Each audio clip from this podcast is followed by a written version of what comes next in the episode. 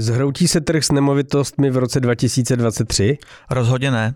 Tak dnes o tom, co nás čeká v roce 2023, co nás potkalo v roce 2022 a i ještě o dost víc z nemovitostního trhu. Já jsem Aleš Rod. A já Michal Jalovecký. A toto je podcast ekonomických staveb. Michale, média neustále píší o tom, že ten nastávající rok 2023 bude rokem, kdy poklesnou ceny nemovitostí. Eh, různí, mnohdy samozvaní experti hovoří o tom, eh, že to je hotová věc. My jsme si však během roku 2022 několikrát fundamentálně ukázali, že k poklesu cen na trhu nemovitostí je jen velmi málo důvodů. Jak to tedy je? Změnilo se něco? Koukám, Aleši, že se toho hned na úvod vůbec nebojíte, no tak půjdeme na věc a řekneme si to, proč ne. Eh, nemá cenu chodit okolo horké kaše. Eh, budeme se dnes asi mnohdy trochu opakovat to, co jsme říkali vlastně celý rok. Nicméně opakování je matka moudrosti a tak si myslím, že to eh, vůbec neuškodí. Ten trh nemovitostí je na prvním místě třeba rozdělit, a to na primární a sekundární. Začnu netypicky odzadu. Sekundární trh, tedy již postavené nemovitosti, mohou poklesnout, už klesají.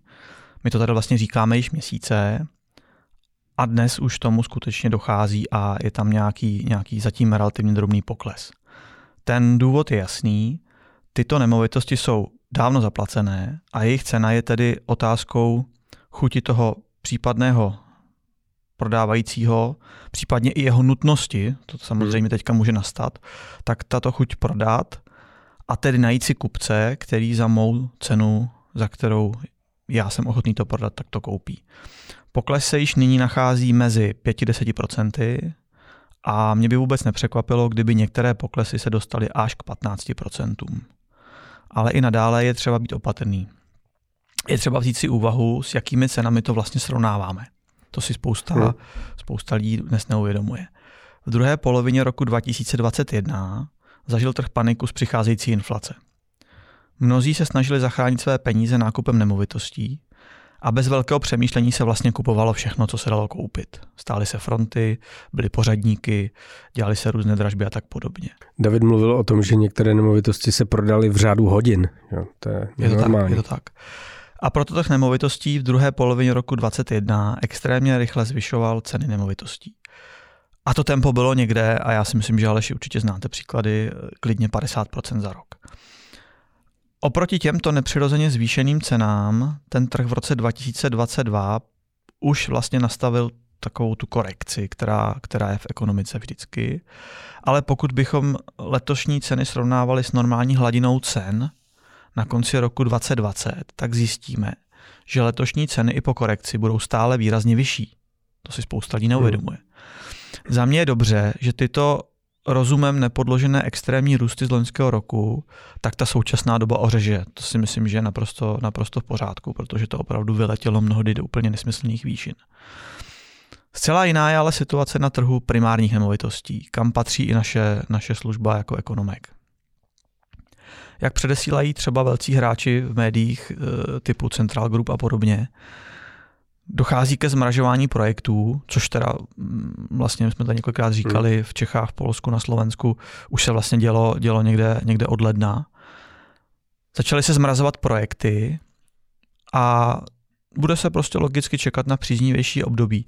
Především na moment, kdy poklesnou hypoteční sazby, protože tam my vidíme pořád, že to je alfa omega toho, toho těch prodejů. Představa, že by eh, mohli zlevnit eh, primární nemovitosti, je z mého pohledu úplný nesmysl. My pravidelně na počátku roku dostáváme nové ceníky na další rok, vlastně Karibu platí od ledna. Dostal jsem je už i letos a mohu říct, že některé již mám. A třeba Porobeton jde nahoru o zhruba 5%. Vlastně je to jedno napříč, napříč, napříč trhem, napříč značkami, prostě Porobeton obecně jako, jako druh.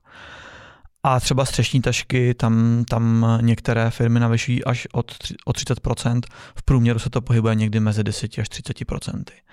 Takže my nemůžeme zlevňovat, když ceny základních vstupů jdou nahoru. Navíc většina nás, jakoby velkých na tom trhu, má pořád na ten rok 2023 té práce nad hlavu.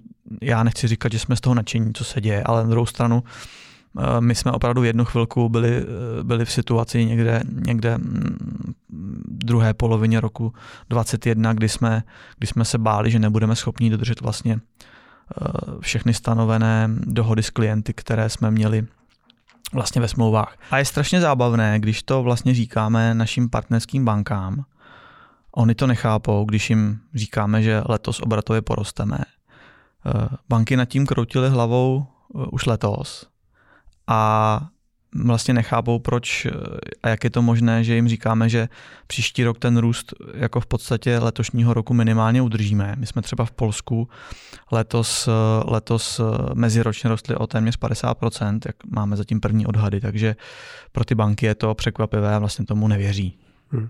Už jsme to nakousli a pojďme se na to podívat po jednotlivých segmentech, protože možná, že některé posluchačky, někteří posluchači si nedokážou dost dobře představit, co se myslí pod trhem primárním, pod trhem sekundárním, jak se ty trhy dělí. Tak já bych navrhoval, že eh, to rozdělíme, trh nemovitostmi, ať nemícháme jabka s hruškami, protože z toho, co jste Michale říkal, je evidentní, že právě někteří novináři ty jabka a hrušky tak trošku míchají. Ještě Aleši, já jsem pro. Tak pojďme na ten první segment. Máme primární trh rodinných domů, to znamená, jsou to rodinné domy, které se staví, ve kterých zatím nikdo nebydlel, a což je v podstatě vaše parketa. To je, to je vlastně trh, kterému rozumím opravdu do hloubky za těch skoro 17 let, co se na něm pohybuji. Takže musím říct že nám se v celku daří držet rozumný růst ceny práce, naši, naši dlouholetí spolupracovníci, tak chápou, že nemůžou vystřelit prostě navýšení těchto cen o, o desítky procent. Takže mě se vlastně eh, sbírají na, na mých sociálních sítích dotazy od některých jakoby kolegů menších, eh, jak, co si o tom, co si o tom jakoby myslím a, a jestli, jestli se nám to děje, že, že, ty, že ty ceny práce rostou a já jim vlastně říkám, že my to zatím tak moc nepozorujeme, že to jsou jakoby víceméně jenom jednotky procent, které se dají absorbovat. Uh, tedy to, jak rostou ceny za výstavbu rodinného domu, to je především otázka stoupajících cen materiálů a jejich podíl na hodnotě stavby. Mm. Nedávno jsme to v podcastu vlastně zmiňovali, Aleši, a zatím uh, vše, co se ukazuje, tak ten náš odhad byl správný a pro ten rok 2023 i nadále odhadujeme ten nárůst cen nových bytů o zhruba a domů o zhruba 8% ročně. Eh, to je vlastně solidní tempo. Připomínám, že o 5% ročně se ceny zvyšují a zvyšovaly předchozích 20 let, jako je klasické tempo, David to tady několikrát říkal. Takže předpokládaných 8% eh, se od těch běžných 5% už tak moc neliší. Mm-hmm. Když bychom se podívali na byty a primární trh z byty, jinými slovy developerské projekty, často ve městech, eh, s velkou garáží, často povinnou, to znamená takové ty klasické výstavby a už teď trošku naznačoval, že některé začínají být zakonzervovávány a odkládáno jejich dostavění, je skoloudování a prodej do budoucna. Tak jak číst tenhle segment? Eh, samozřejmě bytovou výstavbu já znám spíše zprostředkovaně. Eh, nedokážu posoudit, jak moc jim rostou vstupy jako cena práce, ale co vím, velmi dobře a je to i logické, tak je, že jim srovnatelně rostou ty vstupy materiálové. Prostě oni nekupují mm-hmm. nic než my, nebo dráž skupujeme my větší všichni za podobné peníze. Těmto vstupům z růstům neuteče nikdo, možná má někdo někde lepší cenu, ale to jsou vlastně jenom marginální rozdíly. Velkým rozdílem jsou legislativní překážky a tady mluvím čistě a jen o Česku. V Polsku tento problém developeři neznají, nicméně v Polsku je zase dražší bankovní financování developerských projektů. Každopádně již několik měsíců je ten trh zbyty turbulentní a malí hráči se z důvodu drahého bankovního financování snaží prodat své projekty velkým hráčům, kteří mohou kupovat za hotové peníze. Pokud máme predikovat trh, tak eh, myslím si, že tento bude několik měsíců stagnovat a na přelomu jara a léta začnou klesat sazby hypoték. A to bude startovní výstřel pro všechny, kteří čekají a odkládají. Pak začnou ceny nových projektů růst, jednak protože zahájená výstavba letos poklesla a také se zohlední inflace a pravděpodobně také vyšší cena práce. Takže moje predikce z křišťálové koule, kterou bych velmi rád měl a bohužel nemám, je nárůst ceny v roce 2023 o 8 až 10 a jestli projekty i nadále zůstanou u ledu, a myslím si, že to tak může být, tak to může klidně v roce 2024 být o 15 až 20 mm Důvodem toho růstu tedy bude kumulovaná poptávka, odložená poptávka a ta neflexibilní nabídka, kde prostě ti hráči jako nebudou to průběžně doplňovat. A my už jsme tady několikrát nakousli, že právě největší problém u toho bydlení je ten, že zatímco poptávka reaguje velmi pružně třeba na změny hypoték nebo na nějaké pozitivní výhledy ekonomického cyklu nebo na nějaké i pobídky třeba státní, tak ta nabídka této trvá, protože eh, stavební povolení několik let, k tomu prostě další jako rok až dva výstavba a vy vlastně začínáte dělat něco, o čem vůbec nevíte, kdy skončí, jak, za jakých podmínek, jestli bude krize nebo nekrize a to je Ona, ona, ona určitě u těch bytů neskončí ta příprava. Vy, co já jako sleduju, tak centrál vlastně pan Kunovský teď nedávno v rozhovoru říkal, že oni zastavují čistě jenom ten prodej. To znamená, hmm. oni udělají všechno, do toho momentu začínáme prodávat, to znamená, ta příprava bude hotová. To znamená, oni pak můžou vystartovat skutečně v řádu týdnů, měsíců. Uh-huh. Takže to jako, tam jako toho se nebojím. Takže ta, oni odpracují tu s proměnutím neviditelnou a u nás v Čechách, a takhle řeknu opravdu hnusnou část, protože v Čechách to je hnusná část oproti třeba Polsku, ale nebudou prodávat. To mhm. znamená, ten projekt, ten projekt bude na stole a jakmile, jakmile bude jasné, že ta, že ta situace na trhu hypoték se změnila, tak v ten moment oni to jsou schopni dát zítra do prodeje a než, než vyprodají, mm, já nevím, kolik centra potřebuje procento vyprodanosti, 30% bych si třeba myslel na papíře, jak se říká dopředu, tak do toho momentu si v klidu hmm. vyřeší eh, objednávky materiálu a tak dále, případně nějaký bankovní financování, což zrovna není, myslím si, problém centralu. Oni jsou rozhodně schopni vystartovat bez bankovního financování a dořešit si to v průběhu. Už eh, vidím a slyším ty výkřiky uh, levicové části spektra o tom, jak nespravedlivé je, že majitel stavební firmy se rozhodne zastavit projekt a počkat na lepší časy. Ale uh, pojďme dál v té naší segmentace. Co pozemky, Michale? Pozemky jsou a budou vždycky vítěz. Vítěz našeho oboru, Aleši, znáte moji tezi, že počet hektarů na naší planetě je omezené číslo, já to oblíben, je to moje oblíbená teze a říkám ji baru často a v podstatě dneska po každému na potkání. A tedy cena půdy logicky bude v čase pořád růst. Uh, developeři, pokud mají hotovost, tak uh, narušeně pozemky připravují, dělí je na menší stavební, řeší zasíťování, řeší změny územního plánu a podobně. Samozřejmě někteří nemusí mít volné peníze, a tím pádem v klidu čekat na to, až se trh eh, a především hypoteční zazby dostanou o něco níže a pak budou pokračovat eh, v tom, v tom aby, aby prodávali. Eh, na rozdíl třeba od rozestavené stavby, kde její kvalita v případě nedokončení, čili když ji přerušíte, tak začne klesat, tak pozemek klidně ladem leží nevyužitý roky. Vy si to prostě připravíte do té fáze prodeje a, a pak si klidu můžete čekat. Eh, samozřejmě i zde se najdou hráči, kteří nebo které tlačí ta emise dluhopisů a nebo bankovní financování. Nicméně, pokud by se ti to dostali do problémů, tak pozemky hravě převezme, převezme někdo jiný.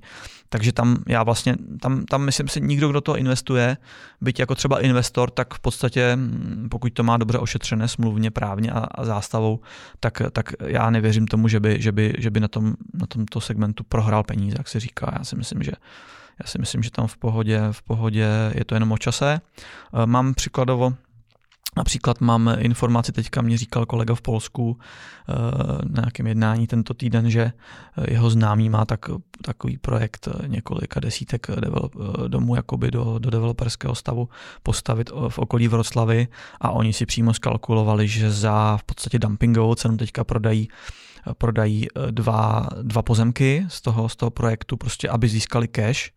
Eh, je to na dobrém místě relativně, takže i ta dumpingová cena bude pořád dobrý příjem a oni pak vlastně na základě toho si eh, ty peníze vlastně převedou do firmy na, na, na nějaký základní výdaje fixní a vědí, že minimálně rok bez problémů jim to, jim to pokryje a pak vlastně na to navážou v momentu, když to bude, když to mhm. bude už v té situaci, že s, tím, s těmi hypotékami to pofrčí a, a kdykoliv prostě jako zahájí stavbu a, a prodej. Hmm. Je to, je, už jsme se tady taky toho několikrát dotkli, prostě dobrý pozemek nebo dobrá nemovitost je vždycky likvidní a solidní, ale udělal jsem si zase můstek na další otázku. Hodně se píše o korekci chybných nákupů, to znamená o splaskávání těch bublin, já bych neřekl jako nemovitostních bublin, mikrobublin, například u víkendových nemovitostí. Uh, řada lidí realizovala v době covidu, v době toho, kdy nikdo nevěděl, jaký bude svět, uh, jako nákupy, které, řekl bych, se nezdály být úplně racionální a teď třeba i pod tlakem finanční krize se snaží těch nemovitostí zbavovat a opět eh, jsou tyto nemovitosti dávány za vzor. Aha, podívejte, už to začíná, někdo koupil eh, chalupu v Posázaví za mm, bambilion a, a teď ji prodává minus 10%. Eh, co si myslet o těchto nákupech a o tomhle segmentu? To, Aleši, víte, že to je můj oblíbený segment, já se o ně hodně zajímám, takže odpovím.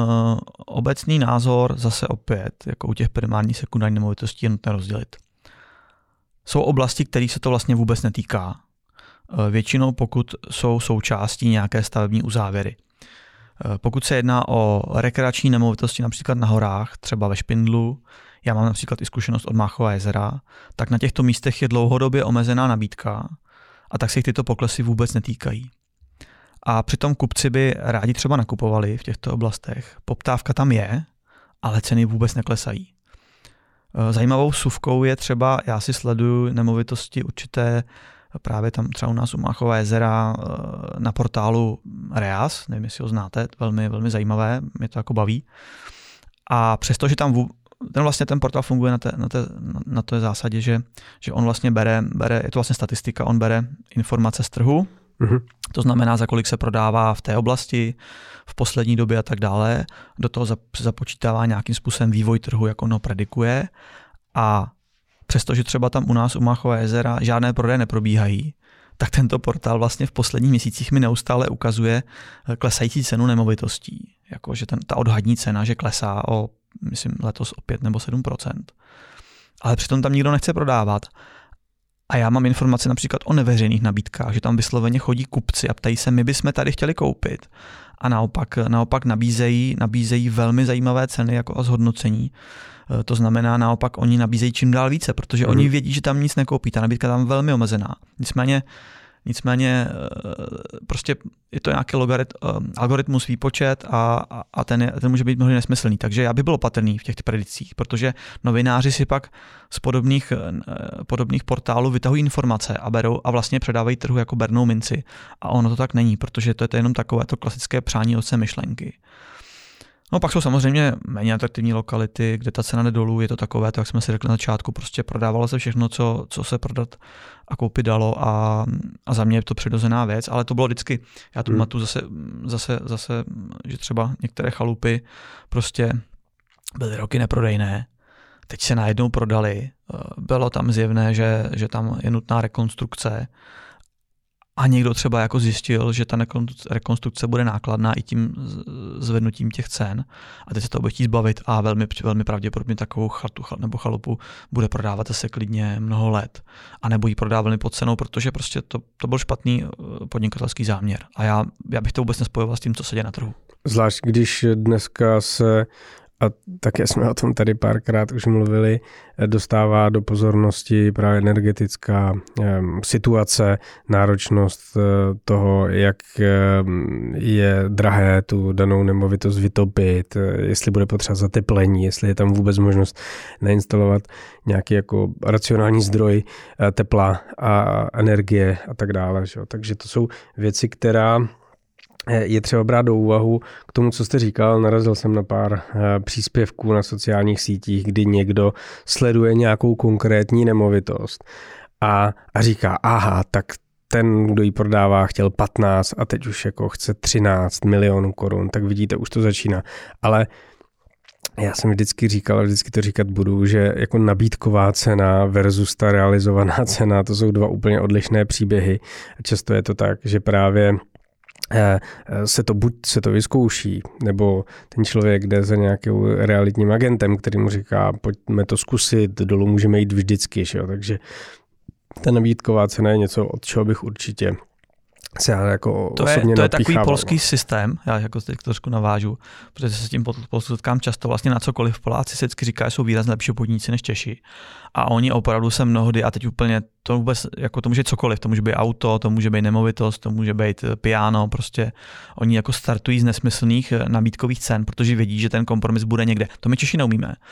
V Polsku začnete vyjednávat s firmou vlastně o tom, že vám bude dodávat třeba okna a v podstatě probíhá nějaký relativně delší jako jednání o té ceně. To znamená, vlastně pořád se boxujete a vždycky se pak někde potkáte. V Česku přijete do firmy s oknama a řeknete, já bych chtěl, abyste mi dodávali okna na stavby. Oni řeknou, ano, bude takováhle cena. Vy řeknete, no, já bych potřeboval, jako abyste se dostali o 10% níž, protože mám konkurenční nabídky a oni řeknou, hm, to ale nejde, my to neumíme, my máme pevně daný zisk. A to je ten rozdíl. A proto ty pláty jsou lepší, protože jako pevně daný zisk je, je prostě něco, co, co v biznesu z mýho pohledu je, je opravdu jako nesmysl. A já vždycky pak jako někteří jako říkají, no ale my tady jsme v žádném Turecku, nějaký, to není žádný bazar tady, prostě my to máme to. Ale pak se nedivme, že neumíme prodat. Hmm. Protože to je právě ten rozdíl, protože prostě prodej nějaký mechanismus, obchod je nějaký mechanismus a pokud nejste samozřejmě v potravinách, kde si kupujete rohlíky nebo, nebo kajzerky za 3,90, ale, ale je to něco, něco od- a to je vlastně takový vždycky smluvní ceny, že jo? smluvní ceny a vlastně u nás smluvní ceny v podstatě jsou jenom na papíře, ale v Polsku smluvní ceny jsou naprosto běžný. A i když běžný klient prostě přijde si pro okna v Polsku, tak první, co se ptá vždycky, mhm, cena je takováhle a kolik mi dáte slevu? Každý. Prostě Hmm. to je každý prodej čehokoliv a, a vlastně ti, a vlastně ti, eh, ti, ti, ti, ti Poláci prostě takto fungují vlastně od, od, prostě od, od dob komunismu. Já nevím, co to u nás změnilo, nevím, jestli za první republiky to u nás bylo taky takhle, anebo, anebo ten obchod probíhal klasickým tímhle způsobem prostě nějakého dohadování se. Myslel bych si, že jo, ale ten komunismus to u nás zastavil. A možná to, že vlastně v Polsku nikdy nebyly zakázány takové ty úplně mini, mini obchody. Mm-hmm. To Mhm. znamená, malé potraviny soukromé byly vždycky. Soukromí zemědělci v malém byli vždycky. Služby v malém byly vždycky. Prostě jakoby, jakoby, jakoby na bázi podnikatele. Byla Ano. vysoká daň, ale fungovaly. U nás se to všechno zabilo úplně totálně prostě do posledního zárodku. Možná, já vždycky, mm, David vždycky tady říká, že tuším jeho děda eh, byl včelař a vlastně jeden z důvodů, proč byl včelař, bylo vlastně, že s tím medem se dalo jakoby za komunismu obchodovat. To znamená, mohl jste ho beztrestně, bez problémů prodávat. Takže Hmm. to, to, to možná, možná, proto, možná proto ten komunismus v nás jako ten obchod zabil a my jsme dneska v rámci světa jako jedni z nejslabších obchodníků v čehokoliv prostě na světě. Hmm, hmm. Často máme co obchodovat a nedaří se to. No, eh, zpátky k našemu biznisu. Ehm, Byla zveřejněna čísla o vydaných stavebních povoleních a zahájených stavbách, eh, která nás překlo- předpokládám nepřekvapila, protože tam jsou vidět dramatické poklesy meziroční. Co k tomu říct? Mne to vlastně vůbec nepřekvapuje. Eh, Tato čísla samozřejmě patří mezi ta, které my jako velmi sledujeme. A trendy jsou shodné v Polsku i Česku. Tedy developeři šlábli na brzdu v bytové výstavbě. Já jsem tady zmiňoval před nedávnem eh, situaci v Katovicích, kde vlastně v lednu jsme dostali od našeho hlavního dodavatele materiálu v té oblasti informaci, že tam bylo zastaveno šest velkých developerských projektů a že celý rok vlastně nevystartují, přestože vlastně už byly, už byly opravdu hotové, kompletní, už měli předaný vlastně materiál, což právě udělalo velký problém tomu našemu dodavateli. Naproti tomu výstavba domu klesá pozvolně, to je vlastně jako zajímavé, že výrazně spadla ta výstavba těch bytů a nabídka, ale ty domy jedou, jedou trošku jinou cestou. Ono těch důvodů je několik. Ta dynamika je prostě rozdílná, ten každý dům je vlastně samostatný příběh. Já taky, já taky říkám, že jako vlastně dům, ten eh, běžný člověk si může bez problémů sám postavit dům. Eh, Asi nikdo si sám nepostaví bytový dům. To znamená, bytový dům už je, už je prostě jakoby větší výzva a, a musí ho stavět někdo, někdo, kdo to zná a, a tak dále, když to ten, na, na ten dům si vlastně troufne každý, čili uh, ty, ti běžní lidé, kteří to mají jako už jako linku dlouhodobou, jedou po té po eh, po cestě uh, sen, nákup pozemku, projekt, uh, stavba, tak prostě oni po ní pokračují, přestože se jim ty vstupy zdražují. Navíc hodně klientů dostalo stavní povolení až v poslední době, takže mají třeba i hypotéku, kterou si brali při nákupu pozemku. Je velmi často, že se bere 100% komplexní hypotéka, 100% ve smyslu jako na všechno, nemyslím tím, Mhm. že nemusí mít vlastní vklad. Byť i takové situace banky mohou jakoby dopustit, pokud, pokud chtějí. Tedy v loni si to třeba vyřídili v této době, mají krásných 2,9% například a fixaci na pět let a, a, a v tuto, tuto chvíli vlastně ty sazby vůbec neřeší a mnohem, mnohem víc řeší, kolik budou stát ty tašky nebo pohrobeton. Hmm, hmm, hmm, hmm. No, ehm, stěžení téma, velká příčina všeho hypotéky. Eh, zatímco eh, ČNB je vlažná k snižování úrokové míry, banky začínají reagovat po svém, vidí za horizont těch měnově politických rozhodnutí a ehm, v novinách se můžeme dočíst o tom, že růst hypoték se zastavil. Některé banky zlevňují, nabízejí výhodné um, jako produkty, které odráží nejenom sazbu, ale i třeba nějakou jako vyšší míru flexibility, možnost dofinancování, vyšší úročení běžného účtu, speciální karty k celému tomu komplexu produktů, když k ním zákazník přejde a tak dále. Eh, to jsme tu již několikrát predikovali, ale mě zajímá váš pohled na to, jak to ovlivní jako stavebnictví a vlastně poptávku, nabídku, prodeje. Ono nejde samozřejmě o žádné překvapení. Eh, my jsme to viděli, že se začíná lámat už v Dubnu zhruba u nás, kdy ty objemy těch hypoték, které jsme vyřizovali, prudce spadly dolů. Eh, ale my zároveň taky vidíme, že se zhruba od září výrazně probudila ta poptávka. Já už jsem tady párkrát říkal, my máme na to velmi dobrý systém, který vlastně už máme v podstatě 20 let a vidíme, vidíme vlastně na těch grafech, že ta poptávka prostě září, říjen, listopad je vyšší než loni, loni v září, v říjnu a v listopadu. Eh, navíc my, kdo jsme si v podstatě nedávno brali ty hypotéky za 6%, nebo třeba za 11%, jako se přiznal bývalý guvernér České národní banky pan Singer eh, nedávno v nějakém podcastu, tak eh, nás, kteří máme tu zkušenost, tak ty aktuální sazby tak extrémně nevzrušují. Eh, představa, že se úrokové sazby hypoték vrátí pod 3%, pod 3%, jak teďka jsem zase někde četl, je podle mého názoru jako nesmysl. Já si myslím, že následujících 5 a 6 let se po 3% vůbec nepodíváme. Já bych si myslel, že když, když tam bude 4, tak to bude skvělý. Eh, jinak určitě jste Aleši postřehl, že Česká národní banka eh, minulý týden víc, eh, ústy viceguvernérky přiznala, že propad domácí spotřeby je dvojnásobně vyšší, než s takto nastavenou úrokovou sazbou oni čekali. A než jim vlastně říkali ty jejich tabulky a ty jejich excely. Což přeloženo do jazyka smrtelníku znamená, my jsme to s tou výší úrokový sazeb přehnali, takže bych očekával během jara nějaké, nějaké nebo byl, nemal bych se jako trošku zapredikovat si značnější korekce. Eh, jak říkal přednedávnem v našem podcastu David, eh, kdo nechce stát ve frontě, tak přichází teď. A kdo chce čekat eh, na tu jistotu, tak přijde až až začne slezat první sníh, kterého teďka máme hojně zrovna. Hmm. Já jsem zachytil a tady je férové přiznat, že od vás, Michale, že v Polsku došlo ke změně posuzování hypoték, eh, což eh, jste mm, signalizoval jako změnu významnou. Je, můžeme našim posluchačkám a posluchačům přiblížit, jak to funguje, k čemu to povede a zda je to třeba i dobrý příklad nebo vodítko pro Českou republiku? No Aleši, mně se o tom popravdě snad ani moc nechce mluvit.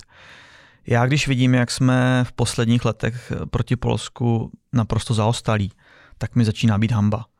Eh, přijde mi, že současná vláda má strach z opozice a tak raději nic nedělá a přešlapuje na místě, aby jí nemohlo být nic vyčítáno. Eh, proti tomu Poláci neustále jednají. To není, není jenom otázka hypoték, to je otázka všeho dalšího prostě mm, ty, ty, ty, ty nůžky se jako rozvírají, ty Poláci jdou už dlouho let jiným směrem, podívejme se, jak jsou na tom s plynem, jaký jsou tam ceny energií. Prostě oni si jdou trošku svoji cestu, jdou mnohdy proti zdi. Ta Evropa, ta Evropa do nich kopala a, a dneska se ukazuje, že jejich cesta od toho energií byla prostě jako lepší. Eh, v Polsku tak od ledna mm, vlastně skon, skončí, už, už je to schváleno, že skončí navázání hypoték na známý asi i v Čechách index Vibor, místo toho bude hypoteční sazba navázána nově na index Viron, což je mezibankovní overnight index, který, za který si vlastně mezi sebou půjčují banky. Eh, díky tomu poklesnou sazby, už klesají ty sazby. My vlastně, my vlastně my nahráváme teďka v půlce prosince a, a ta úprava, která byla schválená, tak už vlastně banky je už ji jako používají. Oni vědí, mm. že to mhm. pro ně je dobře, takže oni nečekají. To znamená, Oni sice nepodepisují jakoby finální smlouvy, ale je třeba si uvědomit, že v Polsku byly nyní dvojciferné sazby úrokové. Já bych tady uvedl příklad, protože příklad je nejlepší, aby to ty naši posluchači pos, vlastně dokázali, dokázali pochopit, jak to fungovalo v Polsku do teďka. Eh, naši analytici před měsícem eh, na tom základně starého postupu, tedy výpočtu eh, té úrokové sazby navázané na ten index Vibor, dostali pro klienta nabídku za 10,40%. Proto reálný klient dostal hypotéku za 10,49%. Hm. On na to bohužel neměl, bylo to vysoké, ne, nebyl by schopný to splácet, takže se rozhodl nepodepsat tuto a, a vyčkávat. A, a velmi, velmi překvapivě už za měsíc vlastně uh, se mu to vyplatilo, protože tento týden, tedy druhý týden prosince, jsme dostali pro tohoto klienta už novou sazbu na základě toho Vajronu a vlastně banka ING, eh, která je v Polsku poměrně aktivní na trhu hypoték, hypoték tak mu dala nabídku za 7,99%, jo. tedy o 2,5% lepší, nižší. A to u něj znamená o čtvrtinu nižší jako tu splátku, to jsou strašní hmm. peníze. A vlastně, vlastně teď čekáme jenom, oni si to podepsali, takzvanou jakoby o tom, že podepíšou hypotéku v lednu, protože teďka ještě nemůžou. Rezervaci nějakou. Rezervaci, ano. Ta banka mu deklaruje tuhle nabídku a vlastně jsou domluvení domluvení na on tam musí to doložit, doložit celou složku, to dělá náš, náš ten analytik, který se tím klientem zabývá a, a vlastně, a vlastně v lednu se jenom podepíšou. A já mám informace vlastně, že tímto způsobem vlastně my si teďka odmaražujeme další klienty, protože my máme zhruba teďka v etapě stavba eh, zhruba, zhruba asi 30% klientů, kteří vlastně jsou v podobné situaci, že tam vysí, jsou hotoví. Něco jako, něco jako centrál hmm. zamrazil byty, tak my jsme nezamrazili, my bychom to rádi stavěli, ale nemohli jsme a teď vlastně se to odblokovává a a vlastně, a vlastně e, začínají klesat sazby navíc, jestli se nepletu, má, jestli už poklesne, má poklesnout i výbor. Hmm. Takže, takže celkově se to jako začíná, začíná jakoby lepšit, blízkat na lepší časy. Hmm. My v tom našem průřezu tím minulým rokem a tím, co nás čeká v roce 2023 se nemůžeme nevyhnout i našemu oblíbenému tématu a to je postoj státu potažmo municipalit k výstavbě bytové. Vaše také oblíbené téma, vidím, že už se usmíváte. V Praze je dobojováno, nové koalice se formují, respektive už se spíše sformovaly ve všech eh, významných městech. Myslíte, že přijde změna v tom, jak eh, přistupují municipality k otázce developmentu a bydlení, nebo zůstane vše při starém? Je Aleši zase ženete do té politické, do toho politického tématu a já se za to určitě dostanu firmě nařezáno, jo, takže jako, jako, protože víte, že jako, já jako nebudu mlžit. No já nečekám žádnou změnu, tak můj, můj názor na politiky už ten, já nevím, kolik má, kolika děláme dneska další díl, 30. 34. 4 tak uh, já to tady vlastně říkám téměř od prvního dílu. Ve firmě mě pak za to vždycky kritizují, že jako bych se k politice jako biznismen vyjadřovat neměl, ale, ale to jako asi prostě neodpustím. Uh, zásadní změny se staly z mého pohledu do roku 2000. Já jsem vlastně rád, že jsem to zažil, že si bych si to tady jako moc toho moc pamatuju. Uh, já jako jsem rád, že některé podcasty se k tomu dneska vracejí. Vlastně bych byl rád, kdyby se pánové Šídla Dobrovský víc, víc vlastně věnovali těm devadesátkám kdyby pan Kmenta psal míň o panu Babišovi, co, co udělal po roce 2013 a psal víc po tom, co pan Babiš udělal mm, před rokem 2000, protože tam ještě pořád si myslím, že to není zmapovaný a to byla odbočka. Takže žádný další změny nenastanou. Eh, současná situace prostě vyhovuje všem. Eh, a to i těm, kteří vlastně u té, u té moci nejsou, tak křičí vlastně, co je všechno je špatně. Ale jakmile se k té moci dostanou, tak zjistí vlastně, jaká je realita a jak nesnadné je otočit ten tanker jménem naše republika. A nebo třeba Praha, to je v podstatě takový o malinko menší tanker. A rychle se s tím stavem smíří a pokračuje se vlastně v tom směru jízdy, což jako teda mě jako docela štve. Současná vlastně neschopnost snižovat stav úředníků, tak jak to předvádí vláda, která vlastně celou dobu křičela, jak, jak vlastně s tímto něco udělá, tak je přesně jeden z příkladů. Eh, všichni víme, jak že ten stát za toho Babiše jako nebývala nebo ptnal. Současná vláda vlastně do něj tepala až, já nevím, tři nebo čtyři roky a teď se s tím smířila a vlastně pokračuje dál, bude nabírat lidi, prostě jako budem, bude, za chvilku to dopadne tím stylem, že tady budeme všichni, všichni zaměstnávat, všichni bude zaměstnávat stát a všichni budeme dělat pro stát, ale tak to mně přijde, že tady byl před rokem 89 a ten systém úplně nebyl super, jako teda, myslím si, že jako docela dost nefungoval teda. No, já v tomhle eh, nemůžu být úplně objektivně a myslím si, že některé pozitivní změny se dějou, tak snad se s nimi seznámí i veřejnost eh, v následujících týdnech, eh, protože v rámci kooperace nervů s některými vládními představiteli a zástupci té K5 se připravují změny i v této oblasti, tak doufám, že vás potěšíme. Um, no já tomu nevěřím a kdyby to nastalo, tak si opravdu doma, doma otevřu to nejdražší víno, co mám a jako oslavil bych to, ale jako myslím si, že to víno asi možná asi zdědí moje děti. Já tak jako je to takový trade-off mezi tím, jestli eh, tu investici podržet že jo, a nechat si ten víno za nebo, nebo ho vypít, ale... Nemám, nemám to. doma zase taková drahá investiční vína, aby, aby to byl dobrý trade-off tohoto typu. často, se, často se mluví o tom, že eh, Požadavky na komplementaritu výstavby bydlení a výstavy parkovacích míst jsou ve městech překonané. Eh, narazil jsem na to několikrát v uplynulých eh, dnech, kdy se zase řeší to, proč eh, neklesají byty tak rychle, jak třeba někteří novináři predikovali během léta nebo během jara ehm, a během jako dozvuku toho post-covidu, že to, o tom už jsme tady dneska mluvili hodně, ale je to časté téma hlavně v Praze, kdy mnozí kritizují, že právě požadavek na nutnost mít garáže prodražuje cenu toho bydlení a že dnešní mladí lidé ani auto nepotřebují a nechtějí ho, tak neví, proč by si měli kupovat povinně eh, garáž k tomu bytu. Co, co tohle téma eh, říká vám? Dává vám smysl tahle debata? Eh, určitě rovnou řeknu, že se úplně necítím povolený na toto detailně hodnotit.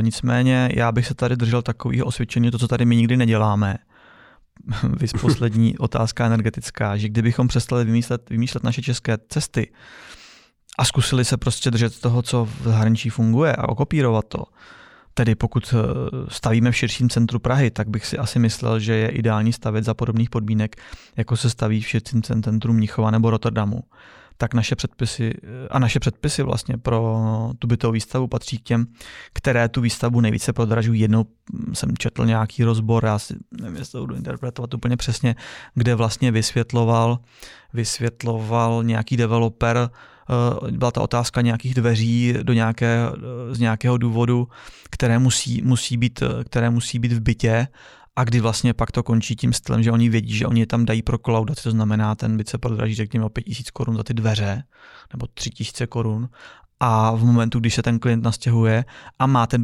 byt skolaudovaný, tak první, co udělá, tak ty dveře vysadí, protože jsou tam nesmyslně do nějaké chodby, to bylo něco, nevím úplně přesně, jak to bylo. Putovní dveře.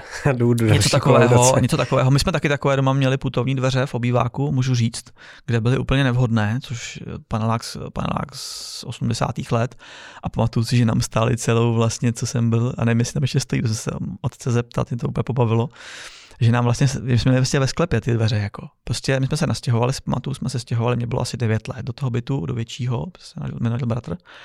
A pamatuju si, že otec první, co udělal, protože ty dveře byly úplně nesmyslné, se neustále se tloukly s dveřma od, od, od WC, tak vlastně táta je vysadil a odnes je dolů a stáli pak prostě dalších 15 let ve sklepě. A tohle je přesně ta situace, že velmi často my, my, my eh, naše předpisy vyžadují něco, aby se to skolaudovalo, co potom v tom bytě vlastně vůbec není.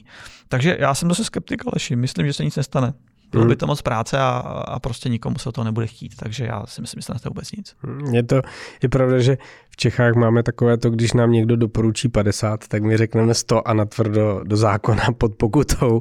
To je české specifikum. Já na to ještě jako návažu, teďka strašně běží taková ta debata, a několik, myslím, že Skanska to zvedla a několik dalších, o o mrakodrapu ze dřeva. Asi jste to Aleši slyšel? Asi, četl jsem to, no. což, což prý se staví zahraničí, úplně nevím, je to, já jako nevěřím tomu, že by někdo lhal, takže věřím tomu, že zahraničí se ty mrakodrapy stojí. A u nás to naráží na ty, na ty, eh, na ty předpisy jako požární. A já jsem teďka vlastně nějakou debatu na téma, jako jestli by to pro nás jako obecně pro jako ekonomky bylo dobře nebo špatně.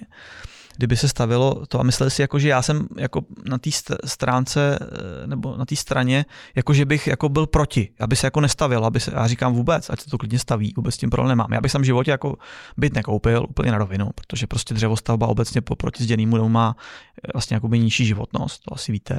My se o tom možná i bavili tenkrát v tom dílu o dřevostavbách. jsme tady.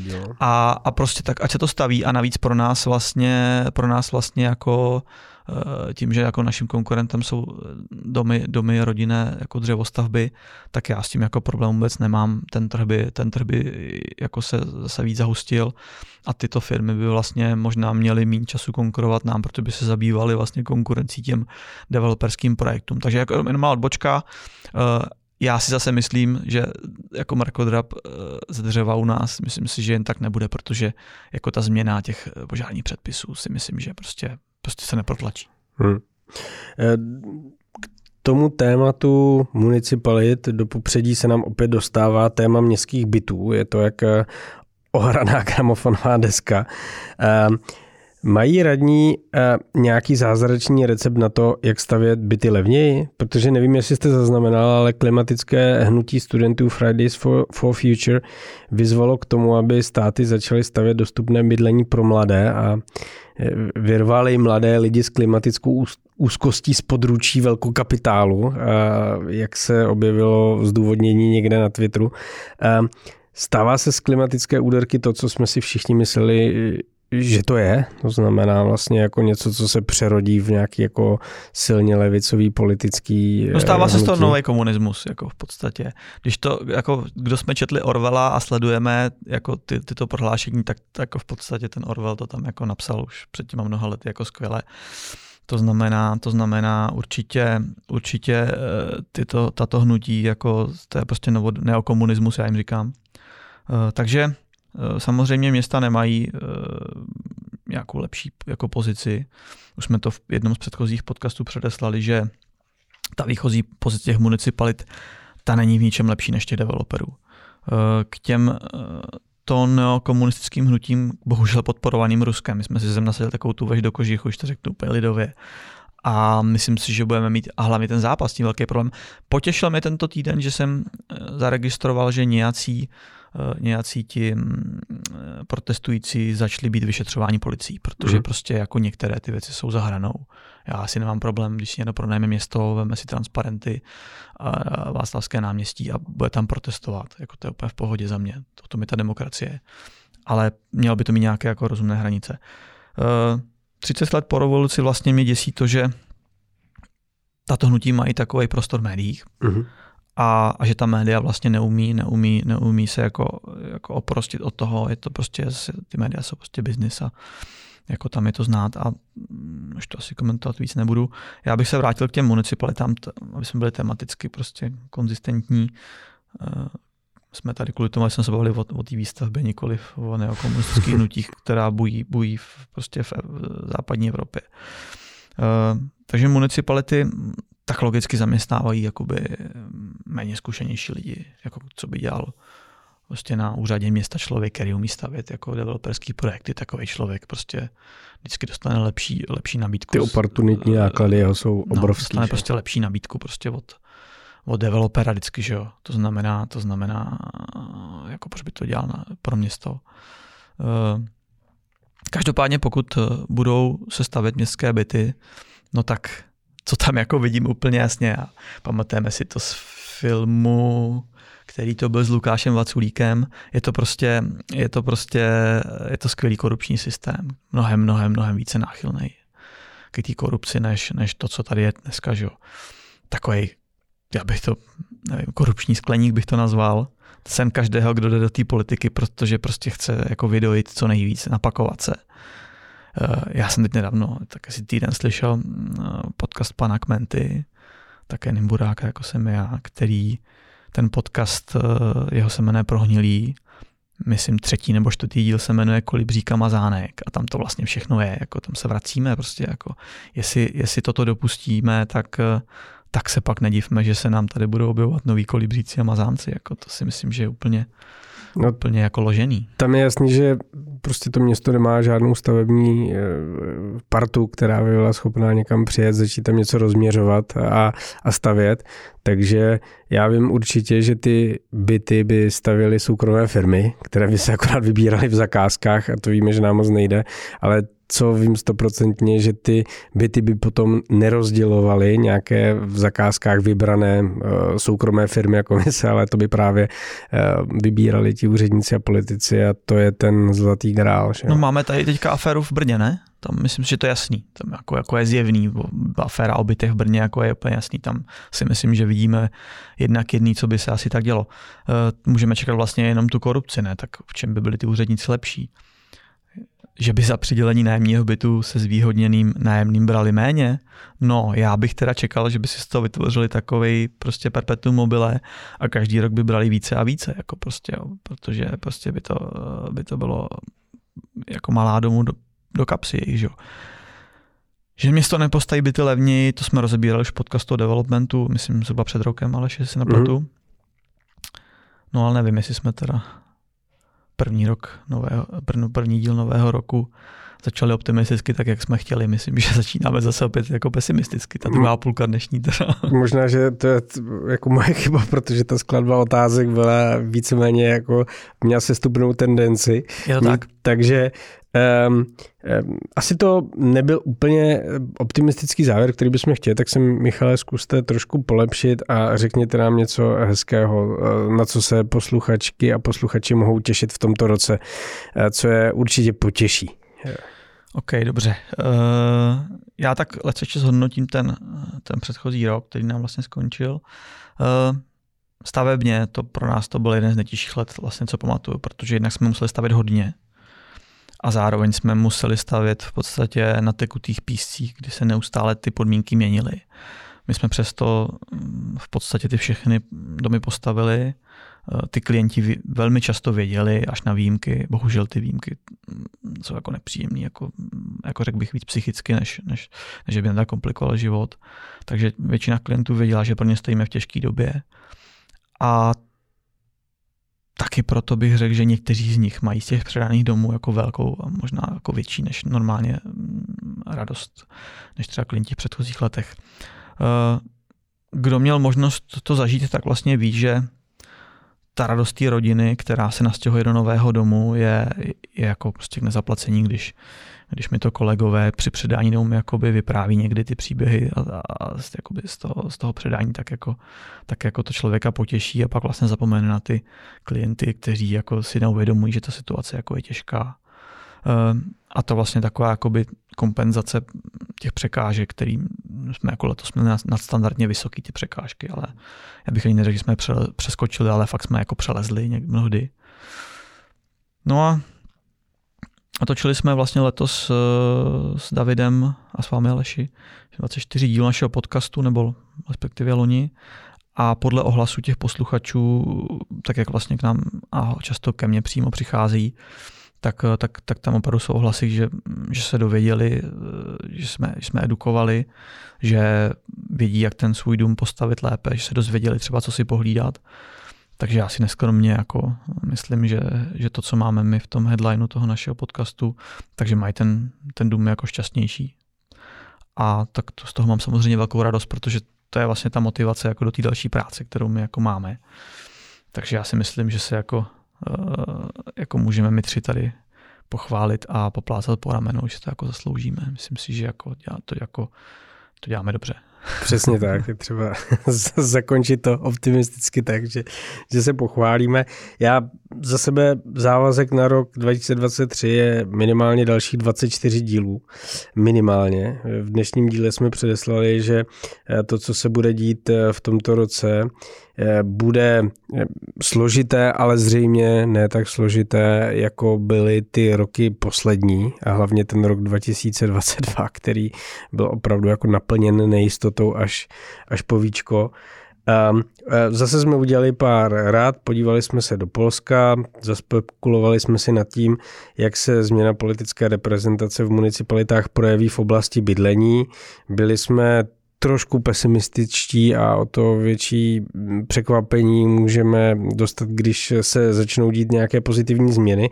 Ale přitom všem jsme samozřejmě mysleli na to, že vám znovu nesmíme zapomenout poděkovat za přízeň, podněty a otázky, které nám posíláte na adresu podkazavináč ekonomické stavby CZ nebo uh, skrze sociální sítě a hlavně vám znovu popřát, ať se vám v roce 2023 bydlí minimálně stejně dobře eh, jako v roce 2022, ideálně aspoň o trochu lépe. Naslyšenou. Skvělý rok 2023.